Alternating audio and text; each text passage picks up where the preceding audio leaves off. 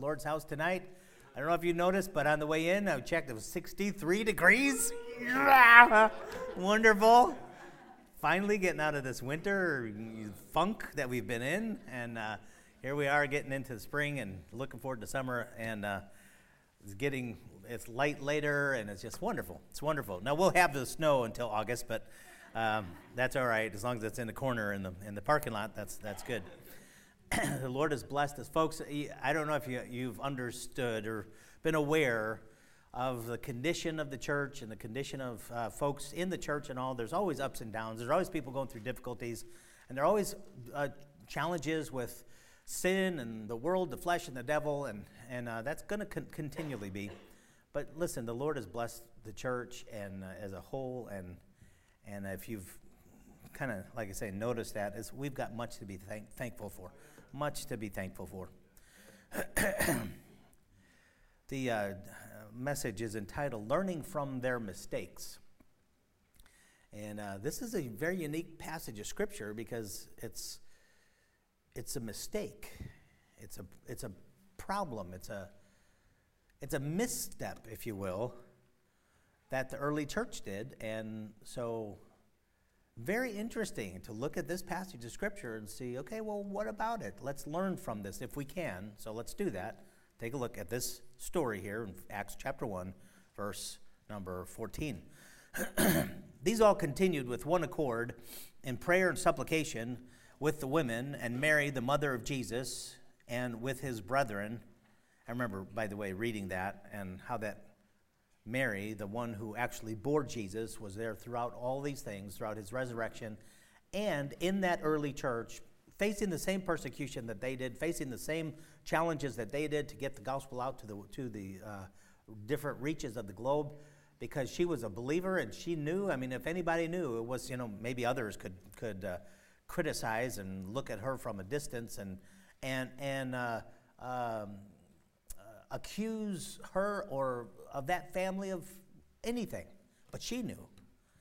And she knew that this was the Son of God, and she saw and she firsthand uh, raising this child in the world and having him be the perfect Son of God before her. Uh, she understood perfectly, and she was there. She gave her entire life to be with the others, Mary, the mother of Jesus. How about that? Anyway, so they all continued in one accord in prayer, supplication. Verse 15. And in those days, Peter stood up in the midst of the disciples and said, the number of names together were about an 120. Men and brethren, this scripture must needs have been fulfilled, which the Holy Ghost by the mouth of David spake before concerning Judas, which was guide to them that took Jesus. By the way, let's not miss the intense doctrinal teachings of inspiration of Scripture. We have the Word of God given to us by God. These are His words, but He has used human instrumentality. What does He say there? It says, The Holy Ghost spake by the mouth of David. So David actually articulated these words, but they weren't his words, they were the words of the Holy Ghost that he spoke through David. How about that? Holy Ghost by the mouth of David spake before concerning Judas. Now he's uh, quoting an Old Testament passage of scripture here. for he was, verse 17, for he was numbered with us and had obtained part of this ministry. Now they're talking about Judas. The application of the scripture is talking about Judas, that he was going to be with the 12, and Jesus chose 12, and one of them, as Jesus said, was a devil. It was all in his will and, and his um, uh, allowing or uh, not enablement, but uh, is what had taken place, and it's an Old Testament scripture that uh, prophesied of what would take place with Judas. It's talking about Judas here. he was numbered with us and had obtained part of this ministry. Verse 18. Now this man purchased a field with the reward of iniquity, and falling headlong, he burst asunder in the midst, and all his bowels gushed out.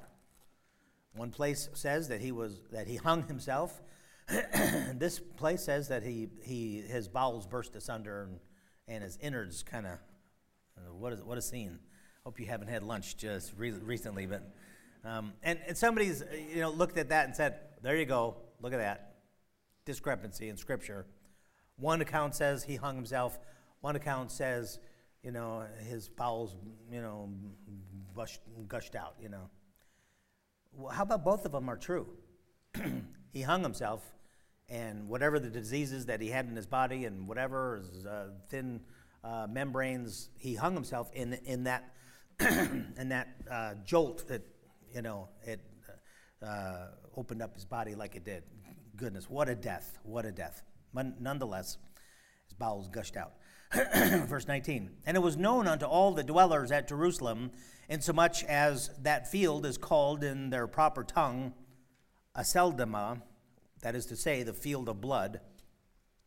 For it is written in the book of Psalms, and here's the scripture this is the pa- passage of scripture let his habitation be desolate, and let no man dwell therein, and his bishopric let another take. His bishopric means his office, you know, what he was chosen for. Let somebody else take his place. Wherefore, okay, that's the scripture. The scripture that these disciples are reading at this time. And folks, perspective is everything. You got to read this from their eyes, from where they were standing, from what they knew. They didn't know anything outside of, I mean, we got the entire book of Acts and we could read the whole thing, beginning to end. They didn't. They read it from their perspective. And from their perspective, this Old Testament scripture says, okay, whoever's in this office, he dies, he's out of there, let somebody else take his place. Let his bishopric another take. Okay, so that's that's all that they know. They're looking at that and they're saying, hmm, that's what the scripture says. What do we do? Verse 21 Wherefore, of these men which have companied with us all the time that the Lord Jesus went in and out among us, how, how long was he in his public ministry? From the time he was baptized to the time that he was with the disciples, how long was that? Somebody, anybody? There you go, three years.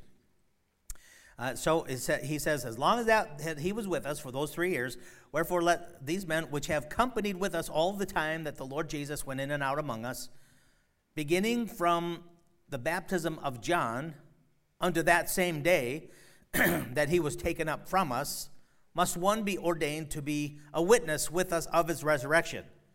So they had to be around for three years and hear the teachings of Christ, but then also have seen the resurrected Christ.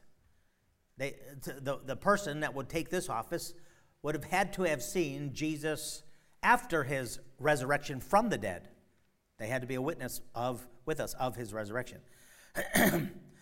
Excuse me. And they appointed two, Joseph, called Barsabas, who was surnamed Justus, and Matthias. And they prayed and said, Thou, Lord, which knowest the hearts of all men, show whether of these two thou hast chosen that he may take part of this ministry and apostleship, from which Judas by transgression fell, that he might go to his own place. And they gave forth their lots, and the lot fell upon Matthias. It's kind of like they had a ballot, they voted, the lot fell upon Matthias, and he was numbered with the 11 apostles. There you go. We have the, the substitute. We have the one that would take the place of Judas. Lord, thank you so much for this, your word. Help us to understand some things.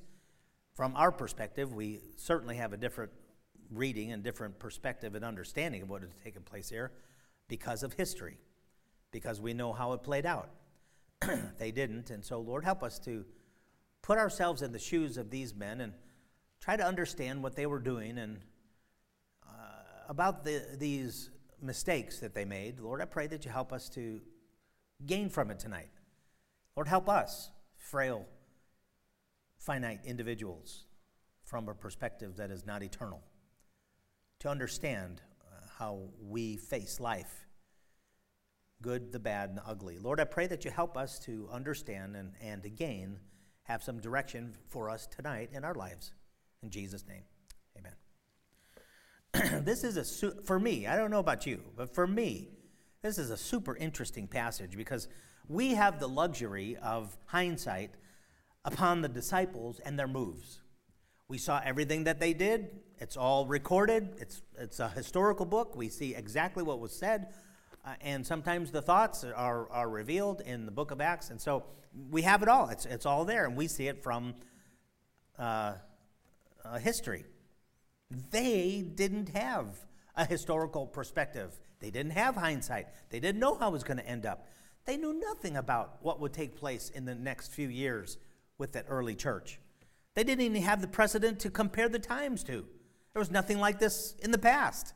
Nothing in the scripture like this, where the Messiah would come to earth, live among us, uh, uh, be crucified uh, for our sins, raised from the dead, instruct us, go back to heaven.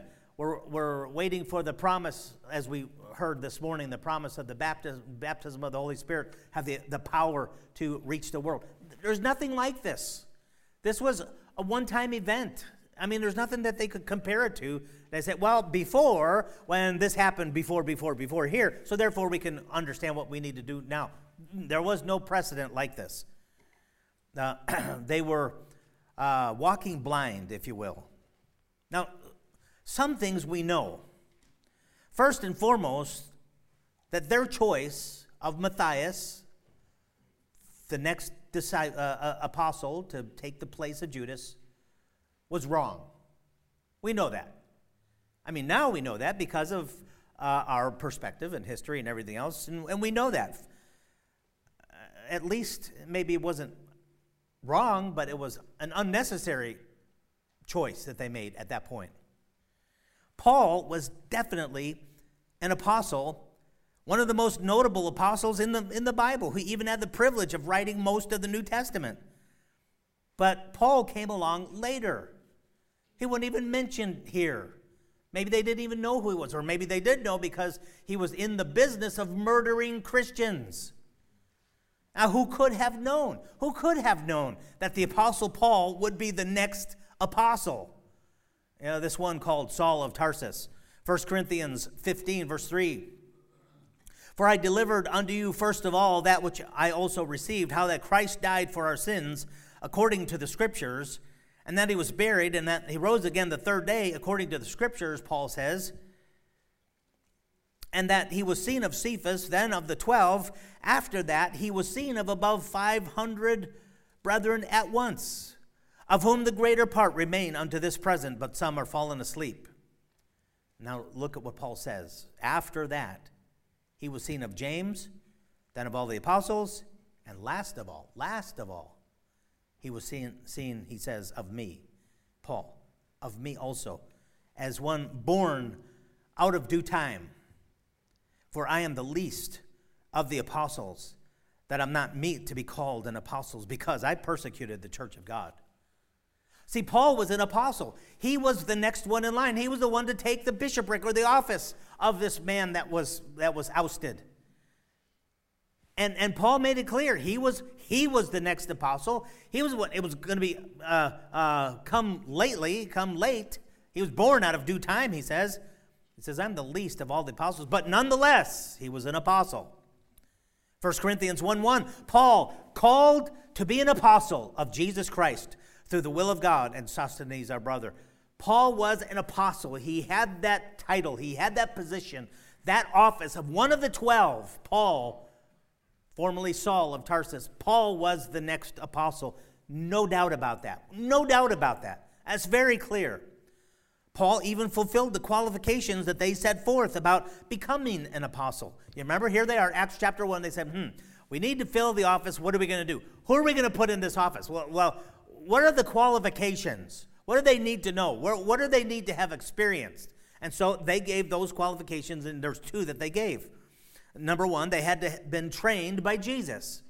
Personal teaching, personal training. Acts 1:21 says, "Wherefore of these men which have companied with us all the time that the Lord Jesus went in and went out among us, beginning from the baptism of John unto that same day that he was taken up from us, that was about three years of intense training. So they had to have had personal training of the Lord Jesus Christ. And then they said, number two, the, the other qualification, they also needed to have seen the resurrected Christ. Must one be ordained to be a witness with us of his resurrection? Those two things. Now, both qualifications were met by Paul the apostle, beginning with his encounter with the resurrected Christ on the road to Tarshish. You remember that? He's on this road and he gets knocked off his horse, and who does he meet? In person after his resurrection, Jesus Christ himself. And then personally, he was taught in the desert to complete his training. Galatians 1, verse number 15. This is what Paul says. But when it pleased God, who separated me from my mother's womb and called me by his grace, to reveal his Son in me, that I may preach him among the heathen, immediately I conferred not with flesh and blood. And so he says, Okay, I got my training, not from a person, not from a human. I got my training, he says, eventually. He, he's talking about getting his training directly from the Lord Jesus Christ. He says, Neither went I to Jerusalem to them which were apostles before me. Uh uh-uh, uh I didn't do that. I didn't go to the apostles to get secondhand account of the teachings of Christ. He says, But I went into Arabia. He's in the desert. And I returned again into Damascus. Then, after three years, I went up to Jerusalem to see Peter and abode with him 15 days. And he goes on, and that was, he's re- recounting his life. What he did was he went into the desert and he got instruction from the Lord Jesus Christ himself. He saw Christ on the road to Damascus, saw the res- resurrected Christ, three years with him and the Lord only in the desert. We don't know much of this time. Easton's Bible Dictionary states this about this, this portion of Paul's life. I quote Immediately after his conversion, he retired to the solitudes of Arabia Galatians 1:17, we just read those verses. Perhaps of Mount Sinai in Arabia, for the purpose probably of devout study and meditation on the marvelous revelation that, he'd been, that had been made to him. A veil of thick darkness hangs over this visit to Arabia.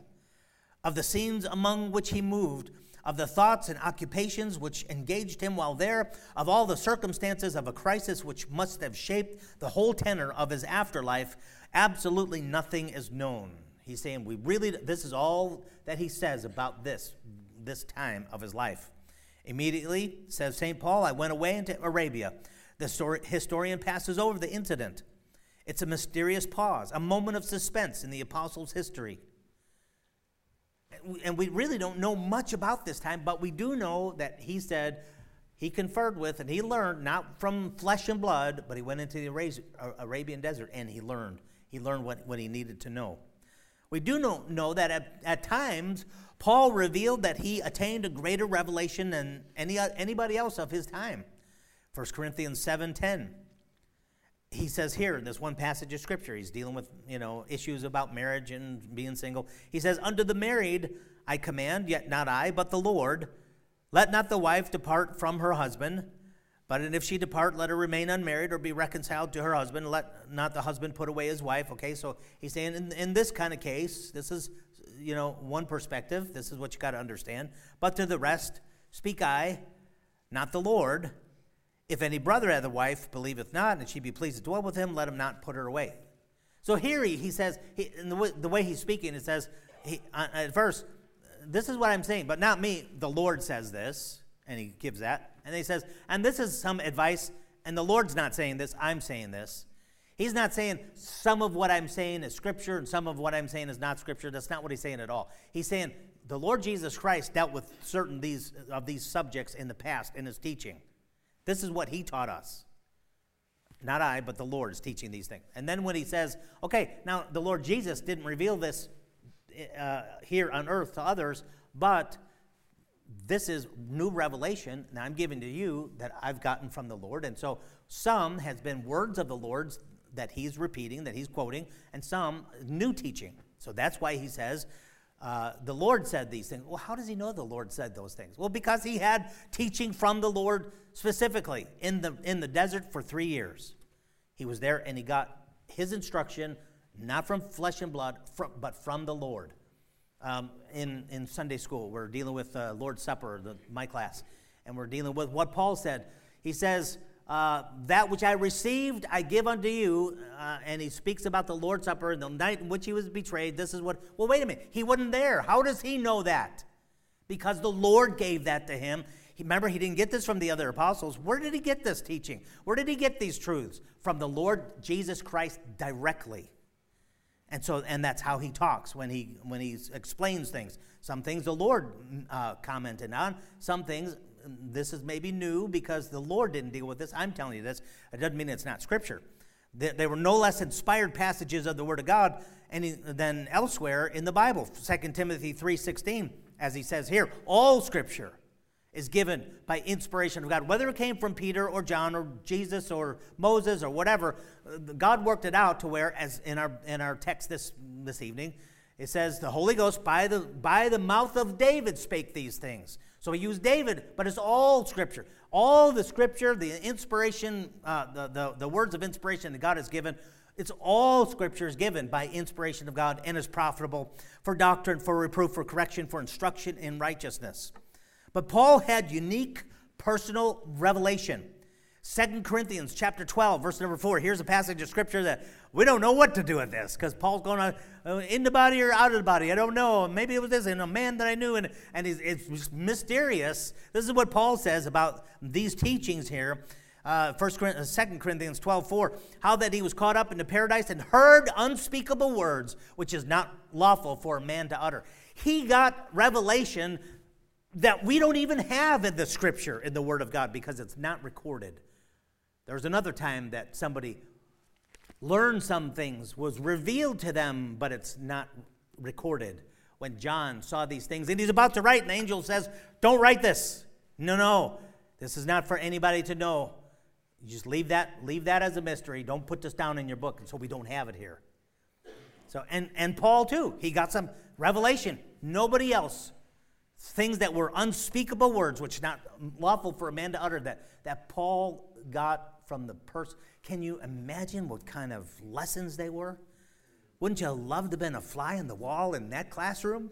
Where Jesus is teaching Paul of the scripture, like he did to the, uh, those in the road to Emmaus, and he, he, he started back in the Old Testament, in, in the Psalms and in the Proverbs, uh, or in the, in, the, in the law and the Psalms, uh, teaching of himself going over these scriptures, and this applies here. The, oh, yeah, why didn't I see that? Look at that. And, and uh, here, Jesus himself taught Paul. He had three years of teaching. So, anyway, getting back to the point, Paul passed the qualifications of apostleship that Peter and the others lay down. The first uh, chapter of Acts, they're saying, okay, we've got to replace this guy Judas. What are the qualifications? He says, okay, number one, had to have teaching, intense teaching from the Lord Jesus Christ for the three years that we were, were there. And then number two, has had to have seen the resurrected Christ. So, of those two, they had to have been trained by Jesus. They got three years. Paul did also. And they also needed to have seen the resurrected Christ. They said to be a witness with us of his resurrection in verse 22 of our, of our text. Let me ask you something. Whose qualifications were they? Where did they get these qualifications? They're trying to, they're trying to do things properly and in order, and, and here they're doing the best that they can to try to, to put somebody in that office. By the way, they're great qualifications. They're qualifications that help us today to be able to see uh, heresy and falsehood. And somebody comes up and says, I'm an apostle. Uh, right, yeah. Uh, did you get in intense training of the Lord for three years, one on one? And did you see the resurrected Christ? Eh, get out of here, uh, imposter. It, it, doesn't work. There's, there's religions, cults today that want to call people apostles. No, no. Apostles are, uh, you know, in, in a sense, they're like the apostle means sent one. Okay, so anybody sent can be considered an apostle. I can be sent of my wife to go get some eggs at the grocery store. I could say, I'm an apostle of Diana because he's, I'm sent out from Diana to go get eggs. Yeah, that's right, you know, in that sense. But not the office of apostle, just like the office of elder. There's, there's people that are older than me in this church. Can you believe that? I started pastoring when I was 26 years old. My goodness. But here I am, you know, and, and but there's people older, people younger. So we could call certain people in the church elders, and they're elders. But now in the office of elder, that's, that's a different story. And, and such it is with the apostle. So the qualifications that the, that the, the, uh, uh, the apostles put out there in Acts chapter, where did they get those qualifications? You go to the Old Testament and say, okay, this is in, the book of Leviticus, this says when you're going to replace an apostle, they need to be that, that, that. Those are the qualifications. You don't see that anywhere. Where'd they get those qualifications? Whose qualifications were they? You're not going to find them in any uh, biblical uh, uh, reference or, or identification. The 11 came up with these qualifications. Sure, it may have been their own stipulations, but it seemed as though God Himself approved. Because that's exactly what the Apostle Paul, the, the last one, born out of due time, he, he uh, uh, qualified, didn't he? With both of those. Saw the resurrected Christ, had the intense teaching of the Lord Jesus Christ for three years. How about that? It was a witness of the resurrection. So they were within biblical parameters and uh, biblical colors and scriptural hues, if you will. Good job. Good job, apostles. But like I say, you don't see that in Scripture. That's just what they lay down because they were trying to do the best that they could. So, again, the conclusion is Matthias was not God's chosen apostle. You know, I'm, I'm going over these things, and some of you are looking at me like, oh no, heresy, don't, don't say that. No, no, I want you to either agree with that or not agree with that. Was he not? Matthias was. The, matter of fact, after this chapter, you don't even hear about Matthias again. You don't hear about him. He's gone. Do you hear about Apostle Paul? Oh, all, most of the New Testament, you hear about the Apostle Paul. Uh, Matthias was not heaven's choice. Paul was. And for those who want to quibble here about modern day apostles, these peerless officers were counted the foundation stones of the church. 1 Corinthians 12 28. And God hath set, set some in the church first, apostles, secondarily, prophets, thirdly, teachers, after that, miracles, then gifts of healing, helps, governments, diversities, tongues. Okay, so he says when God's going to build his church, think of Legos. Okay, the first uh, row, the foundation bricks are apostles. And then upon that, and then upon that, and upon that, and he's building his church. But the foundation is, of course, the, the foundation stone is Jesus Christ himself. And then, first, he says, our apostles. Ephesians 2.20, we are built upon the foundation of the apostles and prophets, Jesus Christ himself being the chief cornerstone. Revelation 21 14. And the wall of the city had 12 foundations in them. We're talking about heaven. The, the, the, uh, the uh, physiological place that we're going to go to in heaven where we're going to live as our eternal abode. It says it has 12 foundations, and in them the names of the 13 apostles, the, the, the 20 apostles, the 200 apostles that came from earth. No, no, what does it say? 12. The 12 apostles of the Lamb. Don't you know Matthias is not one of those, is he? But Paul is. He was the last one born out of due time. So there's 12 uh, apostles, and they don't include Matthias. And if you were to check, well, is it Matthias or Paul that is that 12th one? Well, no doubt. Paul was the last one, as it says, born out of due time. Okay, so we've established that Matthias was not God's choice. Paul would eventually be God's choice to be that last apostle. So we've got to come to conclusions. That business meeting in Acts chapter 1, uh, they were out of line, weren't they? Well, you could look at it like that. That's why I say this is a this is an amazing piece of scripture. You know, it's like let's let's learn from this. What ha- what happened here? What happened? They were incorrect in their business meeting, Acts chapter 1. So, if they were incorrect or if they were disobedient to God and His will, why didn't God judge them for going their own way instead of His way? That's a good question. Well, three, three reasons. And let's look at this. And I'm not just going over scripture here just to learn this story, which is very interesting. I, I really, I'm, I'm, i look at this, I say, okay, what can we get, gain out of this? Just this story. But what, what can we gain out of this? Number one, they dealt with accountability. Accountability to the Bible. The early church was accountable to the leadership of the Word of God. It was whatever the Bible says, whatever the Word of God tells us, wherever it directs us, we're going that direction. Whatever it says, we're going to adopt that attitude. We're going to do that. We're going to obey. The, the Word of God is, is utmost in our uh, attitudes. And so they were, they were accountable to the leadership of the Bible as much as they could be. There was no way for them to know in their place, in their seat, there was no way for them to know what God would do and how that Paul was going to be the next apostle. They were just doing the best they could and deciphering the scriptures. Let me ask you, what would you have done if you acted from their perspective? The Old, pa- Old Testament passage says Psalm 109, verse number 8, this is the passage Let his days be few, and let another take his office. What would you do in that place? If you read that scripture and you know this is the, exactly what just taken place, he's out of there, uh, you know, it seems like it fits. This is a, scripture that I have prayed often for many politicians and presidents at different times. Let his days be few and let another take his office. You know, and no disrespect, but I'm asking God. I'm praying for my, my president or my leader, but I'm praying that God gets his will. Get him out of there, you know. So, uh, what would you have done in this situation, reading that scripture, knowing that it was applied to, to Judas right there in their generation? What would you have done with that? So, their acting on this was their effort to work in tandem with God. Whatever God wanted to do, hey, let's get it done. Let's work with God. So let's elect his replacement. That's what the conclusion that they came to was. Let's elect his replacement. The one drawback on their actions could have been seen as impatience, maybe as uh, human timing, presuming upon God. You know, that maybe God didn't want it done right exactly then, which he didn't, did he?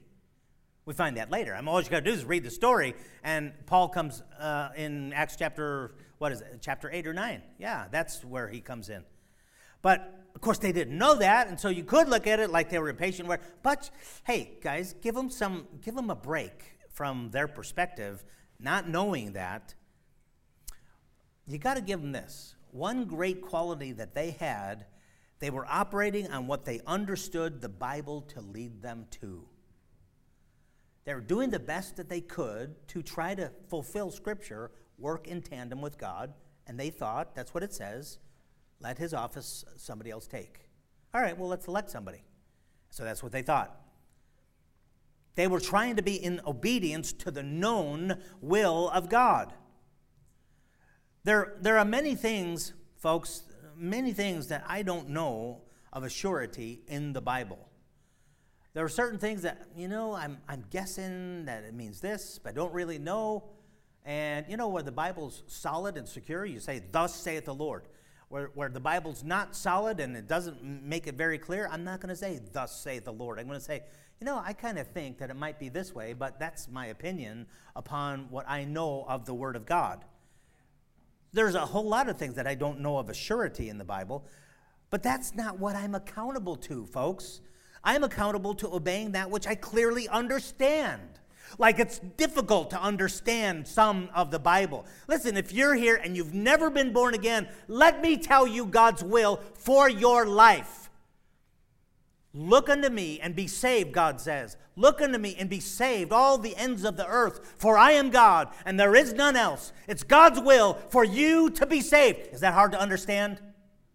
Is that hard to, to, to comprehend? there's a lot of things you might not know about the scripture, the, the, the depth of the word of God. Hey, that's okay. And, and that's how it's supposed to be. It's, it's an unfathomable word of God. But there are some things that are very clear that you do know that is very clear and you can understand. How about being saved? If you're not saved, You've never been born again. I don't care that your parents are saved. I don't care that you're a member of this church. I don't care that you know all about the, the Bible. You can quote the 66 books. You've got memor- memorized scripture in your brain. You know how to lead somebody to Christ. You can have all of that stuff and never have repented of your own sin, never have come to be born again. And you don't know the Lord personally. You need to be saved. Is that so hard to understand? No, it's not. You're going to be accountable to that. Every person's going to be accountable to the things that they know that the Bible teaches or that is in God's will. How about to be baptized? That's what the Bible says. You're saved, you should be baptized. Is that so hard to understand? Jesus made it very clear. He said, if you don't get baptized, then you're not following me, you know. Why say, Lord, Lord, and follow not the, my words, and say, you know, I, you know, I love the Lord and you don't follow what I'm saying. He says, no, for believers, anybody to get saved, You're, you're, to believe, put your faith in Christ, and be baptized, which shows everybody. It's a testimony to the world. I line up with believers. I line up with the teaching of the Word of God. I line up in obedience to what Jesus wants in my life. Some of you are saved and you're not baptized, and like, what part of this is so hard for you to get? Well, I just can't because what? You're afraid of water. Okay, get over your fear, you know? Take some Valium and then get baptized, you know, and, and just wake up later. I don't know, you know, get over it. Ask God to help you with that fear. my, my son Luke, one of the one, one of the most unique baptisms I think ever. And some of you that have been member of this church a long time, you heard about this story. But some people are just afraid. They're afraid to go under the water. I remember in uh, in uh, Springfield, Missouri, there was a, a young boy who was in a wheelchair. he had, I don't remember what it was, uh, polio or something, but anyway, he was in a wheelchair and he didn't have, you know, a, a, a good grasp of his own, you know, arms and legs. And he wanted to be baptized. He wanted to be baptized so badly. So the only way that he could is with the wheelchair and everything. So we arranged to do that in that church in Springfield, and Brother McGath was in the in the tank ready to help him baptize, and, and there, there were other men. There was there was two or three deacons there to help him to to get baptized that night. I remember that. And uh, okay, we now baptize you, and they took the, the chair and they, they were ready to bring it down, and he, he grabbed the he grabbed the, the the side. He wouldn't, wouldn't, want to go down. No, no, you gotta, you gotta let go. You know, if you want to go down, you gotta. And he's just, but he, and he wanted to. He wanted to so bad, but it was, you know what? It was a, it was a blessing to see somebody that was struggling with fear, but said, you know, I love God more. I love God more than that. Oh, I want to be baptized, but Pastor, you know, it's going to mess up my makeup and uh, my hair. I'm going to look bad in front of everybody. Okay, so don't follow the Lord. Do you understand that if you're supposed, if you're saved, you're supposed to be baptized? And hey, how about this? You're saved, you're supposed to join the church. That's the place in the New Testament for believers to be. You're supposed to be a part of a New Testament church. Say, preacher, where is that? Well, the Bible says you're to obey them that have the rule over you uh, and are over you in the Lord, and that your pastor gives account uh, for your soul, you know, because he's to watch for your soul. Uh, the, the shepherd, the bishop, and you know what? There's some that man, they come, they love the church and they love the, the teaching or whatever, but they're not committed. They don't want to be committed. Do you not understand that? Do you not understand? It's so very, very, very clear that you're supposed to be in, in, in uh, submission to the leadership of that local church, you know, because uh, the Bible talks about the, the pastor being the overseer of that. See, if you're, if, if you're not a member of the church, well, then you can do whatever you want to do and there's no accountability. You can live however you want or whatever. Now, if you're a member of the church and you have that kind of a testimony, then, then you've kind of covenanted with others to say, hey, I'm going to serve the Lord. And look at 1 Corinthians chapter 5. And here's a guy that was a member of the church that was living in sin and had to be dealt with because he was a member, and you can't do that being a now a visitor. They could live however they want to live, but not a member of the church, because you you have signed up, you have uh, uh, committed to be part of the church of the Lord Jesus Christ, the church that He died for. And you're not a part, you've never, you've never joined a, a, a New Testament church. Why is that so hard? is it so difficult for you to understand? I can't understand that. No, you're lying. You understand that, but you're disobedient. That's the, the, the uh, conclusion there. You, you, you got to be part of a church. You're accountable to obeying that which you clearly understand. How about getting into the Word of God? Oh, Pastor, you know, I don't read my Bible. It's Just when I come to church, I listen to the Word of God. You're not where you ought to be when the Bible says, study to show yourself approved unto God. You're supposed to be doing that. You're supposed to, to honor the Word in your life. You're supposed to be immersed in the Word. You're supposed to memorize the Word. You're supposed to take the Word of God and you're supposed to, to uh, uh, uh, consume it and enjoy it and, and go over it and meditate upon the Word. And you're, you're not doing that? Wait a minute. Is that so hard to understand? It's not something that you can't understand, it's something that you don't want to be obedient to. Hey, let's call it what it is. That's not something that's hard because you, you don't exactly know. No, no, the Bible says very clearly you're supposed to be a student of the Word. It, it honors those that, that study to show themselves approved. They were more noble than others in that they searched the Word of God daily to see whether those things were so. Hey, they knew their Bible. And you don't, listen, you've been saved for how long and how many times have you read through your Bible? Well, I've never done that yet, but you not understand that? No, that's, that's simple okay? We're, we're accountable to the things that we understand. Growing in faith. Hey, listen, there, God doesn't want you to just get saved and sit. Paul dealt with those believers in Hebrews chapter 4, chapter 6, where, where they were supposed to be teachers, but they were still uh, feeding on uh, milk instead of meat of the word because they hadn't grown, and Paul was getting after them. Paul was, was uh, uh, uh, chastising them for that. Hey, you're supposed to be up here, and you're not. What, what's wrong with you? And he says, that's something that is, is your problem because uh, it, it's your uh, choice that, that brings you down to be immature, to be simple in the word. No, you're supposed to grow in faith. How about growing in challenges? The Lord asks you to do something. You know, when He asks us to do something, like for instance with, uh, with tithing, He says, Prove me now herewith, saith the Lord. Hey, put me to the test. I'm promising you these things, put it to the test. See this in your life. You know what tithing, you know what being, being honest with our finances before the Lord is? It helps us. He doesn't need a, a penny of your money or mine. He needs nothing. He's the, he owns the cattle on a thousand hills, the wealth in every mine. He doesn't need anything I can give. But you know what? It's for me, it's for my development, it's for my Christian walk, growing in faith, growing in challenge, witnessing. The Bible says I'm supposed to be a witness. If the Bible says you're supposed to be a witness and you work with somebody that doesn't know you're a believer, where is this right? Do you not understand this? Is it, is it hard to understand? No, no, no, no, Pastor, I understand that. Okay, well, then do what you know to be done. Be that witness that you're supposed to be. Get involved in the work of God. You know what? We need teachers. We're going to need another teacher uh, shortly. We need some Sunday school teachers and workers. We need some that will sacrifice and some that will offer and some that will, will get in and roll up their sleeves and work in the church. And then there's many that just kind of sit and they're not involved. Hey, do you know that that's God's will for your life? And, and uh, do you, just be accountable with to what you know that the Word of God uh, tells you to do or be. Lead others to get to your level of maturity. It's called discipleship.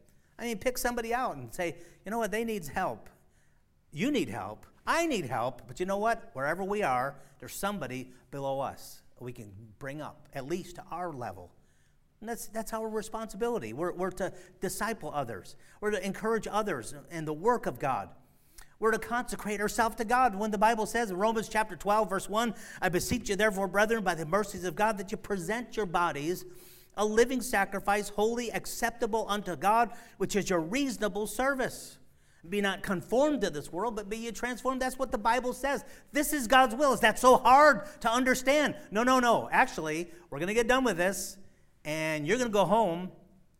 You're going to start flicking the channels and see something that is not holy. And you're going to fix on it, and you're going to disobey what God says. Is that hard to understand? No, no. That's easy. How about, how about we do this, folks? How about we obey what we do understand, what we know, what we know the Word of God teaches?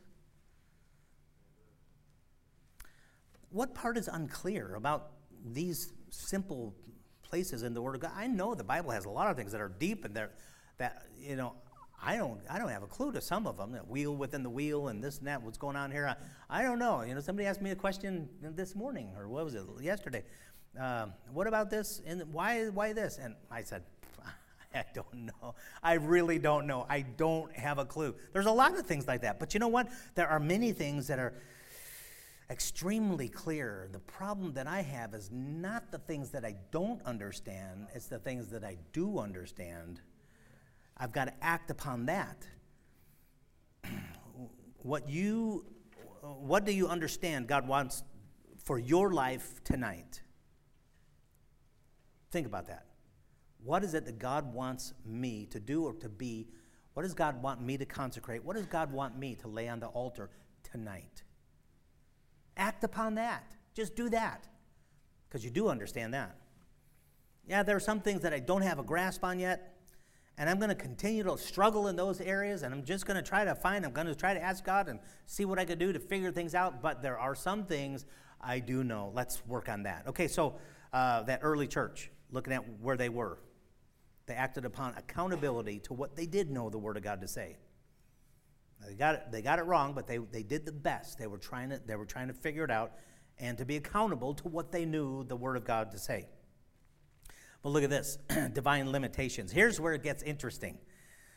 The choice that they gave God was limiting. This is what they said Here, God, we want to know your will between these two choices. We're going to bring two men before you, and God, we want your will of who you want between these two to be the apostle. What was wrong with that question? What's wrong with that question? They said, okay, God, we're allowing you to, to have the choice between these two people. You choose which one you want to be an apostle. And, and God says, uh, neither, N- none of the above, you know? And sometimes we do that. We come to God and we say, God, I want to know your will between my two choices.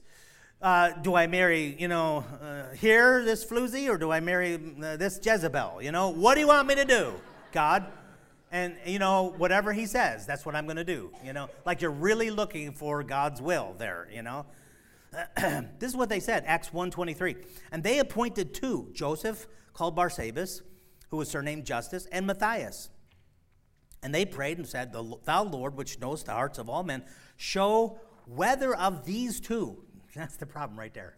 they, they limited God. Whether of these two thou hast chosen. Look at verse 26. And they gave forth their lots, and the lot fell upon Matthias, and he was numbered with the 11 apostles. Now, wait, wait, wait, wait a minute. Are they God's choices? No. Were either one of those God's choices? No. Who said they were God's choices or that one of those would have been God's choices? it's like asking the wrong question.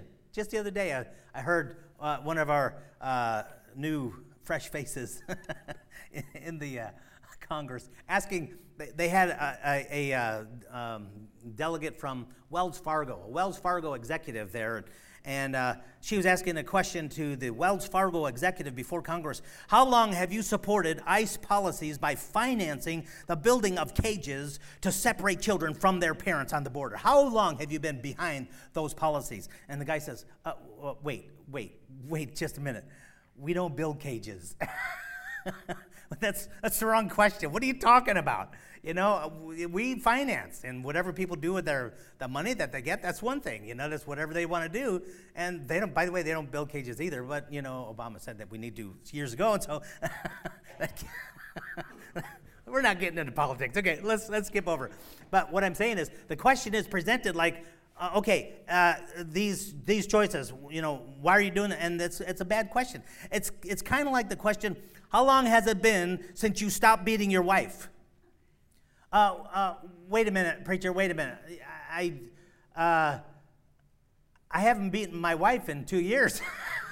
oh, so it's been two years since you stopped beating your wife. Well, no, actually, I haven't beat my wife before that time either. That's a bad question. How long has it been since you stopped beating your wife? And by the way, don't look at my wife tonight. She's got some bruises on her face, and it's got nothing to do with me, I guarantee. Uh, she's going to lie and say that, that that is not, but she's just trying to gain sympathy. But something fell on her face, and it wasn't me. It wasn't me.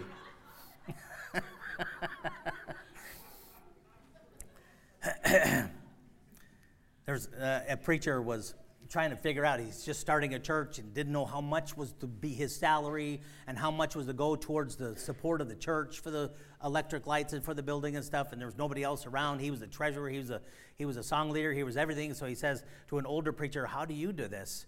And there were three preachers there, and, and uh, this preacher said, "Oh well, what I do is uh, I draw a circle on the ground and I take the offering after you get the offering, and I say, God." I want you to determine what it is you want me to get inside the, the circle, and everything else outside the circle will go to you, and it'll go to the expenses. So he throws up the offering, and wherever it falls, he takes that which is within the circle, and he says, That's mine. And the other preacher says, um, Yeah, but I don't get much that way. I kind of do the same thing, except I draw that circle and I say, Lord, I'm going to throw this money up. Whatever falls inside the circle is yours, everything else outside is mine. And I get more that way.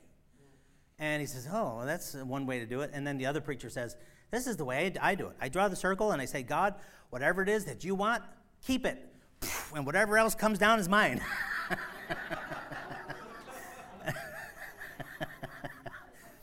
that's.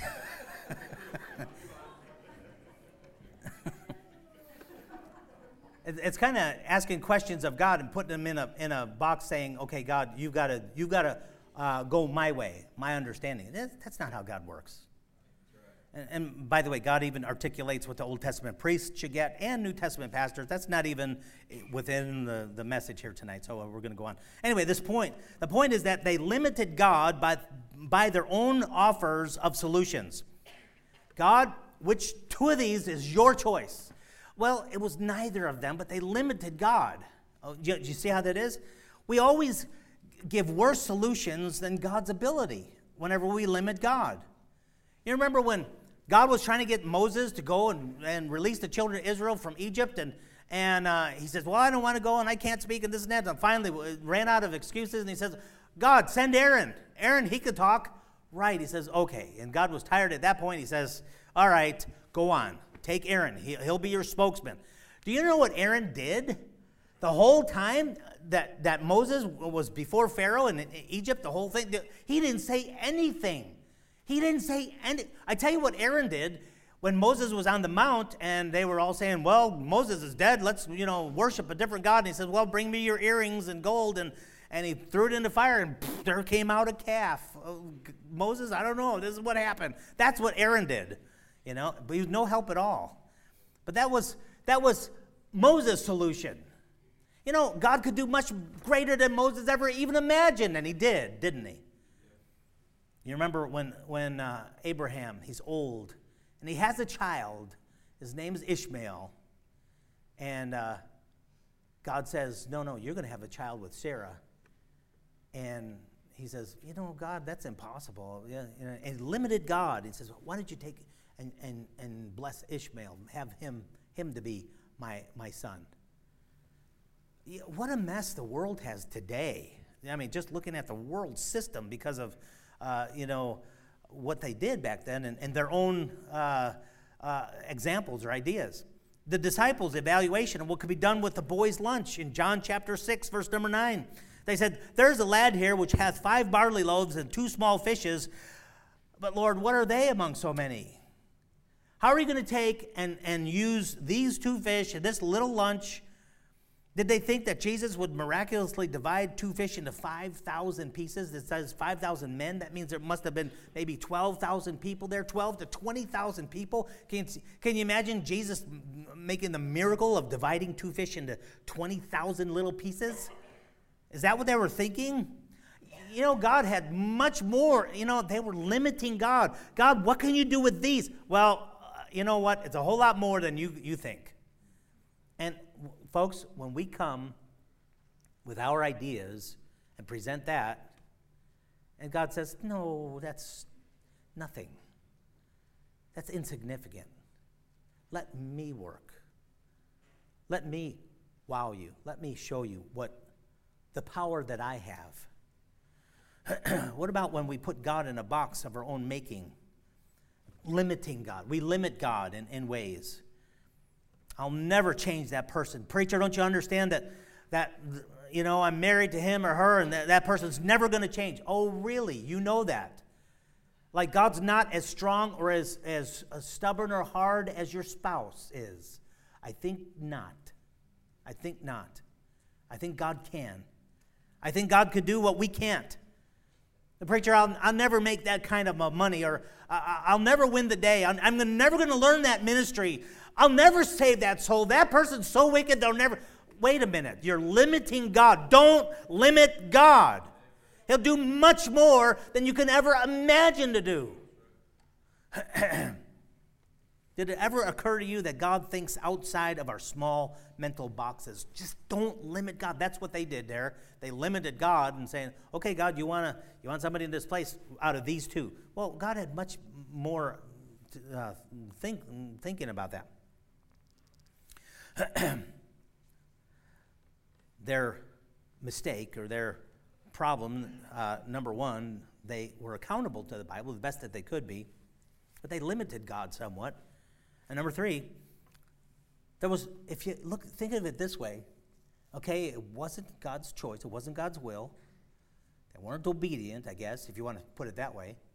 Later, Paul would be the apostle, and here they were doing something wrong, but they weren't disciplined for it. Were they?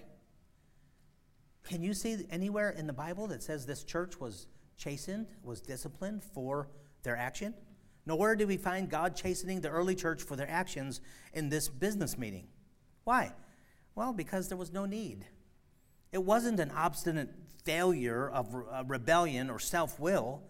It was more a failure in waiting on God that any one of us could have fallen into. This was a learning moment, a learning moment for that early church. A mistake due to a limited perspective, limited imagination. Can you see somebody in that in that church, talking to somebody else in that church, that early church, 120 there, and saying, Yeah, wouldn't it be cool to see Saul, the murderer of saints, to be converted and then called to preach to the gospel? Pipe down, George. You're going to hurt yourself with your imagination. Like God's going to do that. That's what he did. You know, I was, I was way beyond. But you know what? That's what God did. I remember uh, before we had this building here, the three story building, believing that God wanted us to step out.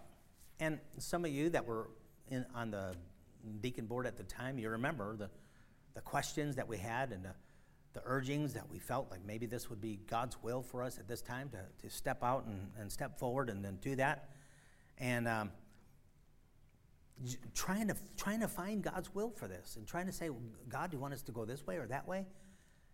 God, is it time for us to step out? I know it's going to be a step of faith, and so you know we're going to have to either do this or not. And so we had a real question about what to do at that time. And and I, as your leader, trying to determine what God's will is, I want to tell you right now, looking back, hindsight, uh, probably wasn't the best move.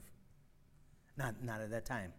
Because if you lived the years after that, after 2008, then you know the difficulties we went through. Oh man, uh, uh, there was people that left the church, and there was um, we couldn't hardly keep keep the doors open as far as financially. We didn't know from month to month whether we were going to be in operation because we couldn't pay the pay the mortgage. It was it was something, you know. Well, you I won't go over the whole thing, but at first it was $198,000 is what it was going to cost.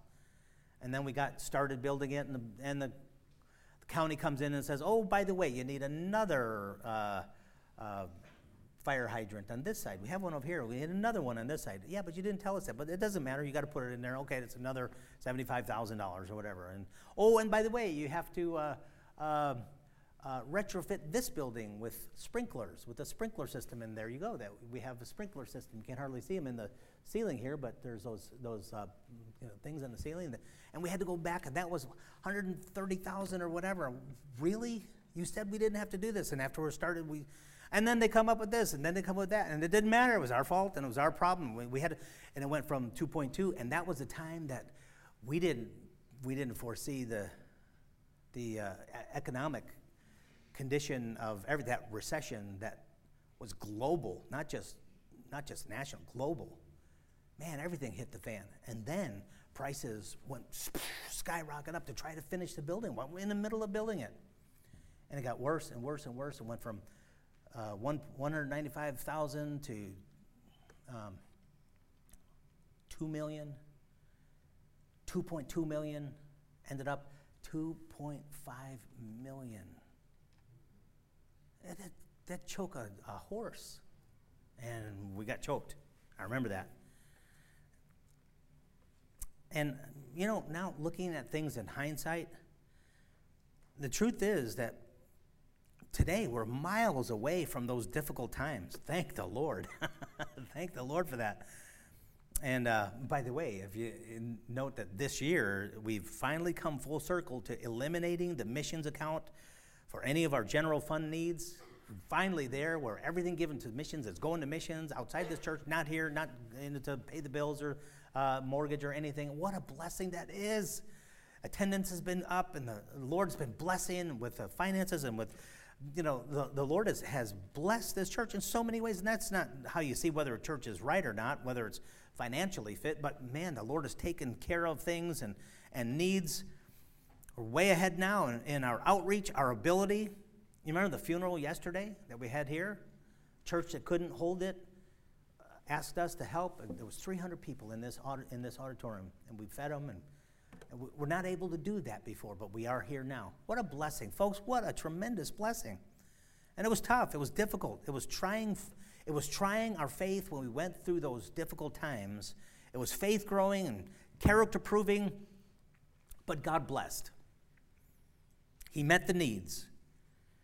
And maybe needs that were self inflicted, if I might say it that way. But you know, God didn't chasten this work. I really don't think that's what happened. Matter of fact, as you, as you see, you know, God's pleasure upon this church, He didn't chasten this work. I don't believe He did. No, no, he, he tolerated us in our miscalculations, our misguided steps, or our unfortunate experiences. I say our, my misguided steps because I'm the leader, I guess, the overseer. You know, God blessed. He, he tolerated because I believe our heart was continually in the right place. I remember before getting into that, we sought the Lord's direction and obeyed scriptural parameters. We tried to stay true to His word. And our understanding of the word, we did the best that we could with what we knew. And we weren't, we weren't chasing for that. We learned from that. We grew by that. What a blessing. What a tremendous blessing. Now, the early church, they didn't they didn't justify a woodshed experience for their misguided effort. God didn't chasten them for making, taking this business meeting and, and uh, you know, uh, severely reprimand the church. He didn't do that.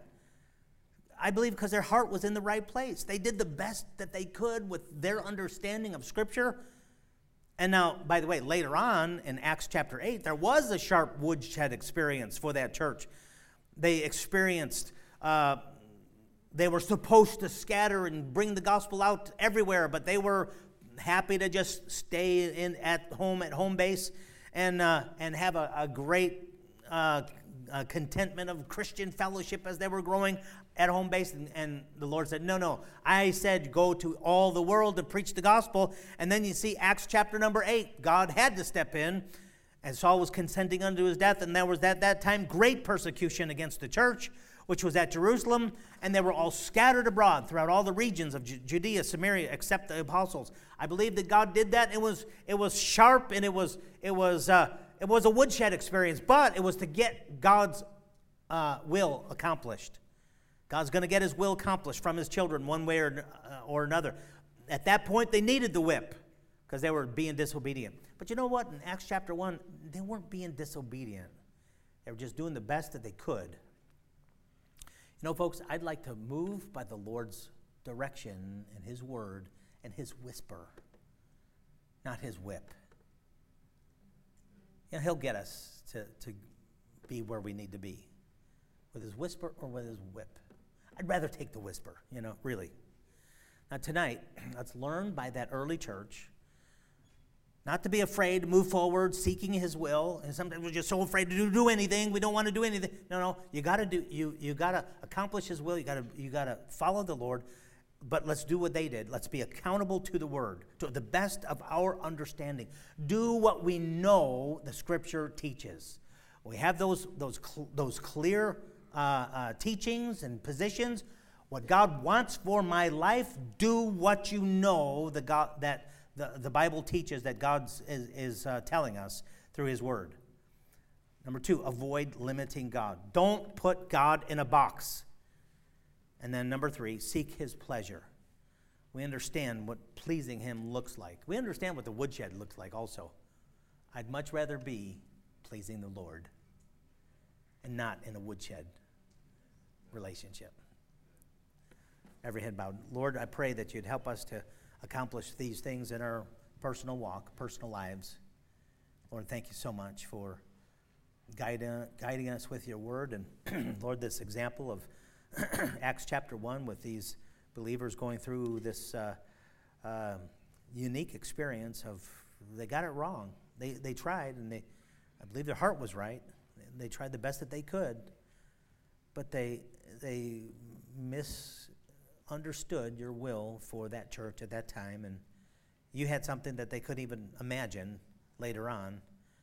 They were just trying to obey, trying to step forward and, and, and obey and, and follow your will. Lord, thank you for your patience with your people when we're dull like that and when we miss it, when we misinterpret. Lord, help us to have the right attitude. Help us to, to always want to please you. Lord, I pray that you, just be with each one of us. Lord, help us to, to, to always have a relationship with you where we want to please you. You want to be in that, in that relationship that's sweet, not, not sharp, not bitter, not harsh, but sweet.